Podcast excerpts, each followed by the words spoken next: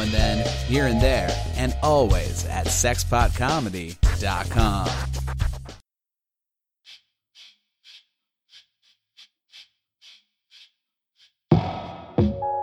Welcome to The Narrator's Podcast. I'm Robert Rutherford. And I'm Andrew Orvidal. This podcast collects stories that were told at The Narrators, a monthly storytelling event that features people telling true stories based on a theme. The show takes place on the third Wednesday of every month at the Buntport Theater in Denver, Colorado. These stories were recorded live on February eighteenth, twenty fifteen. The theme of the evening was a grand gesture. Your next storyteller... Uh, she is a Kundalini yoga instructor, a writer, an activist, and, God, I love this, she's an apocalyptimist. Yeah! Please welcome Ranjit.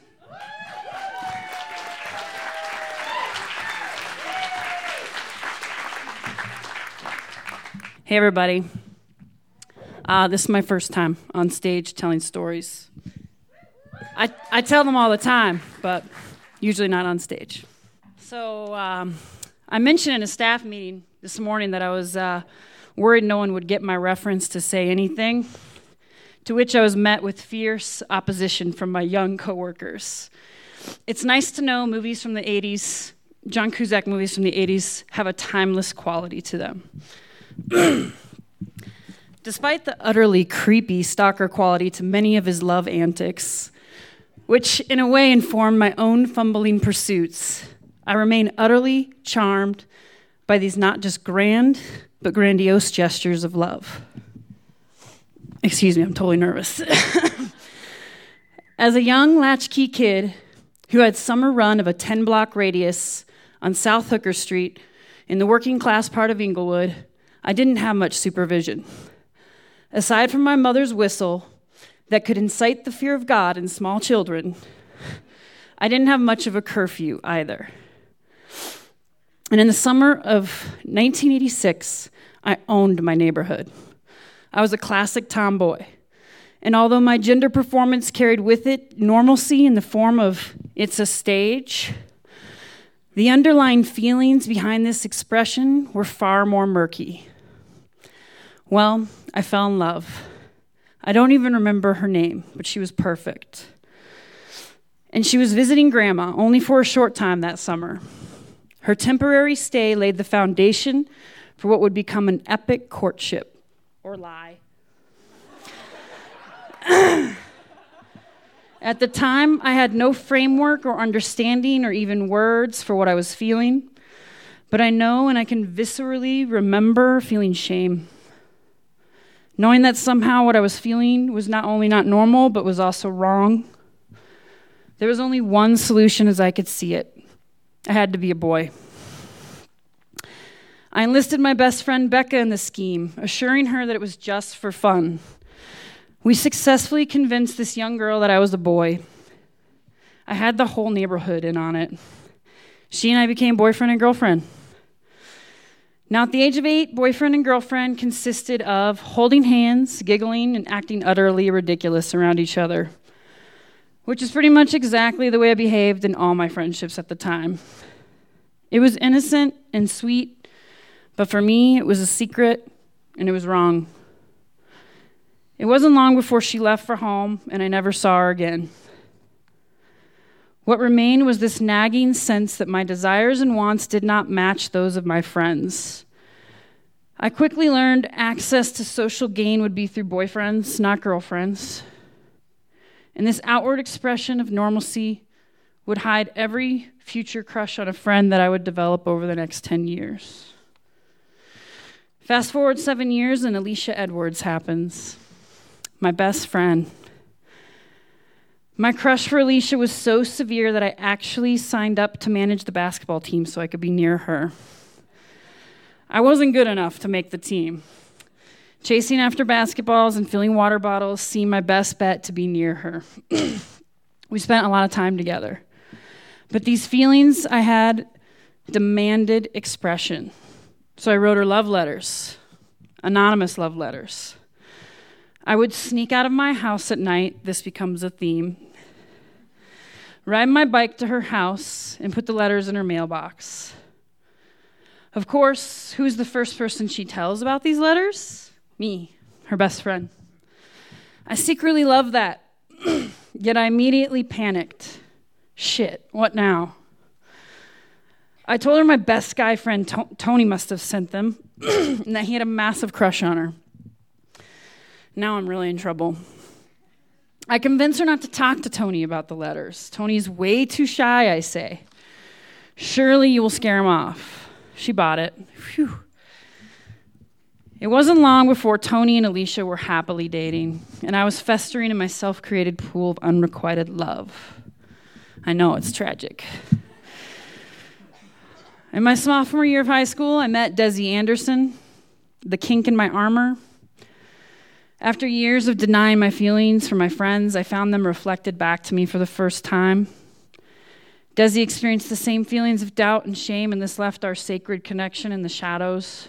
It was very Melissa Etheridge come to my window. No, no, really, I mean it. I, I literally snuck out of my house and knocked on her window at night. Every night. And while my hopelessly romantic side relished in the secrecy of our nighttime affair, I was deeply pained about its lack of public or daytime expression. Our fear made us vampires. I chain-smoked cigarettes and crooned to Mazzy Star. I made Desi mix tapes with the same song repeated over and over.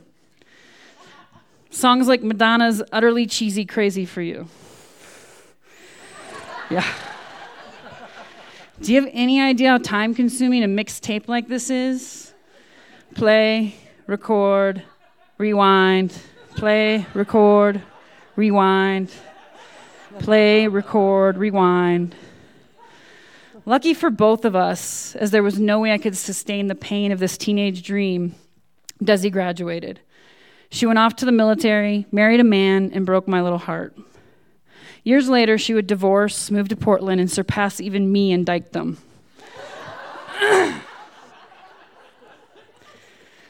But back to that kink. It let just enough light in. And over the next two years, the kink became a crack, and the crack became a crevice that would ultimately split me wide open. I met my first out lesbian my senior year of high school. She was my boss at the dry cleaners where I spent my afternoons. Her girlfriend would bring her Chinese food and they would embrace and sometimes kiss. It was exhilarating. Not because I was attracted, not because of any other reason than here it was, right before me, an expression of my inner feelings for women personified in their relationship. And it wasn't wrong, it wasn't shameful, it was perfect, it was beautiful. I could breathe. It wasn't long before I came out to Heather, my boss, and then my best friend, Michael, and then another good friend, Ben. Not surprising, my two high school friends I came out to would later come out themselves. There is radar, it's a real thing. A lot happened that year. I was editor-in-chief in my high school newspaper, and it was in this role that I conceived my ultimate grand gesture. I would come out in the senior edition of my high school newspaper. Ben helped me craft the plan where we staged a C K one ad. Every senior but myself and one other woman were in the ad but once. Carrie and I were in it twice. Once facing each other seductively, and once facing men distractedly gazing back at one another. It was subtle and powerful. Less subtle was my final column in the paper where I referenced Ellen DeGeneres' coming out story and how it inspired me to also come out. I wasn't yet brave enough to fully come out, so I made some jokes about copping to things like the sophomore blackout. I ended the column open-ended, but with no more question in my heart about who I was and who I could love. Turns out, not the countless crushes of the past or the many heartbreaks of the future. This moment was the ultimate grand gesture. Thank you.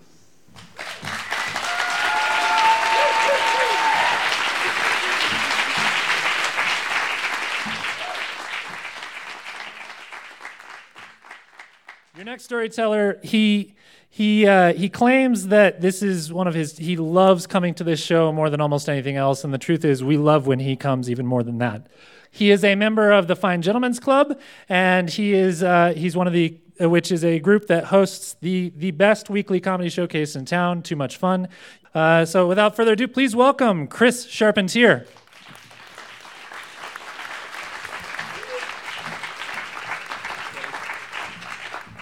You took my intro saying how much I like doing this show. That's what I was going to say. God damn it. Thank you guys for having me. This is truly one of my favorite things to do. Uh, so I'm honored every time I get asked. So when I was uh, when I was sixteen years old, my parents put me into a drug rehab. And uh, a lot of people assume when you hear that when you're sixteen years old, you get put into a drug rehab, you had a you had a tough life, a tough home life. You know, parents aren't there. Whatever, and uh, that was not the situation with me, not at all. That's in fact why I got put in rehab. My parents loved me very much, uh, and they were always there for me. I probably didn't even necessarily need to go into a rehab, but they didn't know what else to do. I was doing a lot of drugs, and I was, I dropped out of school. I was kind of a shithead, so they panicked. They had never been in this situation before, and they put me into a drug rehab. Um, and so then the question becomes like, well, why were you doing so many drugs? Because I really have no, I mean, if you look at it, I have no reason. I came from a great home. We had plenty of money. I lived in a good neighborhood. There was nothing wrong. Um, and when I try to boil it down, the only thing I can think, two reasons. One, it was really fun, or at least it started really fun. And then two, I never really f- felt like I fit in anywhere uh, with my family or with my friends. I was always just kind of the The black sheep. I mean, really the only thing that I had that separated me from any of my friends, who were all very talented people. One was in a band, and one was a very talented soccer player, and very good writers, and they were all very talented, and I was just kind of funny, uh, which later turned into be a cool thing for me. But at the time, it really wasn't that uh, wasn't that special. I was just kind of funny, and and I never really fit in anywhere. And, and I got put into this drug rehab, and my mom tricked me. She picked me up. Uh, she told me I was going to go to lunch. She was going to take me to lunch. Uh, and then she dropped me off at this drug rehab, and she said, you have a you have an appointment with the drug counselor. I'll be back in an hour. That's the situation. So I was like, what the fuck? All right. Got out of the car, and I went inside. And uh, it was at this church in Broomfield at the time. And, and I walked inside, and there's this kid. It's like, I don't know. Couldn't have been much older than me. Super long hair. He's sitting at this table eating like a microwave dinner, and he looked up and he was like, oh, shit, I forgot I had an appointment, dude, what's up? And I was like, what the fuck? What's up? And he's, he's like, you want to go and smoke? And I was like, sure. And in my lexicon at the time, you want to go and smoke meant you want to go smoke some weed. So I was like, this is the coolest drug rehab ever. This is going to be great. But of course, he ended up meaning smoking cigarettes, which... hey, that was pretty cool, especially at sixteen, you know? He bummed me a cigarette, and I was like, that's pretty cool. And he started talking to me, and he was like, you know, you, your parents think you have a real problem, and, and they want you to, they're scared, you know? And they want you to stay, and they want you to, to do this drug rehab, and they want you to get better. And I was like, well, I don't, you know, fuck this place. I don't want to do drug rehab. I'm doing fine. I'm having a blast. I'm selling drugs and doing drugs, and I got lots of money. Fuck you guys. I don't need any of this, you know? I'm having a great time. And he was like, well, why don't you just come back tonight? It'll help your parents get off your back, uh, which was a, I mean, my parents were great. Again, they were very great. They loved me. They were overbearing. Uh, and pretty much all of my fifteenth and sixteenth year was just fighting with my parents. Um, so, the, I mean, you're going to bum me cigarettes and you're going to tell me that my parents will get off my back? I'll come. I'll come back tonight, you know, see what the hell, what's going on. And, uh, So they sent a, a couple people from the group to actually come and pick me up for the first meeting, and it was three very attractive young ladies, uh, and they all gave me hugs right away, just right immediately. They were like, oh, and they said, we love you. Oh, we love you. You know, come on, let's go have some fun. And I was like, what the hell is going on? This is so weird. This is so weird. And I went to the first meeting that night, and there was like thirty kids, and they were cool. They were all cool. There was a like guy with a huge mohawk. There was a bunch of kids, like raver dudes, which was definitely not my scene. I was more the punk rock guy. And I was like, oh, he's cool. And the other guys, they seemed cool, though. And they all had serious war stories, like bigger than mine. I was, I thought I was like king shit with my drug use. These guys were fucked up. Like some of them were really, really bad. So I was like, you know, attracted to that. They were cool. And I was like, man, these guys are cool, and they're in this rehab. Maybe this is cool. I'll come back tomorrow. And I kept coming back, but I didn't stop getting high. I found the ultimate loophole. I was like, this is the best. I can just keep getting high and keep going to this rehab. My parents are off my back. These guys are all cool. And I did that for a couple of weeks. And eventually one of the counselors, uh, who was my favorite counselor, his name was Phil. All of the counselors, by the way, were like nineteen years old. They had all been in the program themselves, and they were all sober through this program, and now they were helping counsel other kids. And so all these counselors were like nineteen, twenty, maybe twenty-five was like the oldest. They all had really long hair. They were real cool. They were like one of the guys, my favorite guy, Phil, who eventually sat me down and was like, dude, you got to make a decision. You can't just keep coming back here and getting high. That doesn't work. You have to, you have to really do it. You have to commit. And I was, I mean, this guy was so cool. I can't tell you. Like, this guy would give me a ride home every night. And I found out later that counselors weren't supposed to do that. You weren't supposed to ride in their cars. That was against the law of, or whatever weird thing that they had. Maybe against their rules. I don't remember. Um, but he would give me a ride home every night, and we, we would talk and just sit in front of my house. The church or rehab, whatever, was only maybe five, six minutes away from my house, so I really didn't even need a ride. But he would give me a ride, and then we'd just sit in his car in front of my house and smoke cigarettes and talk for like a half an hour. And usually it wasn't about anything important or big, but we would just laugh. And in my life, I mean, that's all I care about ever. That's all I've ever cared about is laughing and having fun. And this guy got it. I mean, we would just laugh and laugh. And this guy, everyone called him the Hurricane. He often had his shirt off. He was a fucking animal. I wish, I wish I could have partied with him so bad. He was so much fun sober that I was like, man, imagine if we could get fucked up together. Oh, we would have the best time. You really are a hurricane. I mean, he was the best. We loved this guy. And and eventually, he was like, you got to commit to doing it. And I was like, all right, I will commit. I will do this. It seems worth it, you know? Like, my life really was going nowhere. And what the hell? What do I have to lose, you know?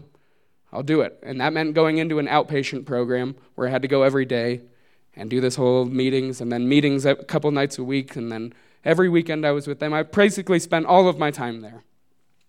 And it took me a little while in hanging out with them, but eventually, because I was too cool, eventually I asked what the fuck they were all wearing around their neck, because they were all wearing these little things that looked like a, a tiny mini volleyball, like a leather volleyball, marble-sized about, that was on a leather strap, and they all wore them around their necks. And I've, in an effort to be cool, I didn't ask for a long time. And eventually I was like, all right, what's up with these things? And they're like, oh, these are what you get, one of these when you have thirty days sober. And uh, we give it to you at one of the meetings. You get it. And it was, I mean, that was cool. Everybody had one. When I started, I started, I started to look around, all the coolest people in the rehab, they all had one. And it, as an impressionable sixteen-year-old, I wanted one. I was like, man, I want one of those. I want to be one of the cool people in the rehab who has the the little volleyball thing, which I found, I found out later was called, it was called a monkey fist. Uh, it's a type of knot that sailors used to use that they would tie uh, their ship out. Uh, like when they got into dock, they would use a monkey knot to tie their ship. And that was the symbolism that you're getting off the rough waters of drug addiction to the nice solid land of sobriety. Uh, and so that was the symbolism. And and so I decided to do it. And I went to the drug rehab, and I went to the to the outpatient, and I went every day. And and I met all these incredible people, and I made lifelong friends. I still am friends with these people years later. None of us sober. Anyway. Um, none of us. Not one. Anyway. Um, I don't know. We're all doing good. We're thriving. Anyway. Well, except for one, but that's, uh, he's, he was helpless anyway. So, sorry. So it was a big deal, uh, and, and I started going, and I started, I started feeling better. I started living my life. I, I made friends. I, I started to get this inward perspective on my life, and and what I was doing, and why I was doing it, and and everything. And then the day came where I got to get my fist, my thirty-day. Fistic, and and uh, my that's what they called it. They didn't call it a monkey fist anymore. They just call it your fist. And, it, uh, and I was so excited, I couldn't believe it. I, and we ha- we had our meeting, and then after the meeting, uh, there's like thirty kids, and they're all arm in arm, you know, shoulder shoulder to shoulder, hands over each other's shoulders. and uh, we do a, we do a little prayer thing, and we pass around a hat for donations, and then Phil, the hurricane, gets in the middle of the of the circle, and he's holding a fist. He's holding one of the monkey fists, and he's spinning around his finger, and he's going around the circle, and he's telling everybody how awesome I am, and how amazing I am, and how the important person I am, and what an amazing story I have, and what I've been through. And he started crying, talking about how I reminded him of him when he was a kid and before he got help. And that, and that, that this, this was important, and that I was an important person, and we needed to help me. And the whole group was here for me, and this was the best thing I've ever done. And then he told me to come get my fist, and I stepped forward, and he put it around my neck, and then everybody picked me up. They put me on their shoulders like I had just won the fucking Super Bowl, like I had done something amazing. And they picked me up, and they started chanting my name, Chris, Chris, Chris, and they were lifting me up and doing a whole thing, and they're all passing me around. And the whole time, I just kept thinking, I am never going to tell these guys I only have three days sober. Thank you guys so much.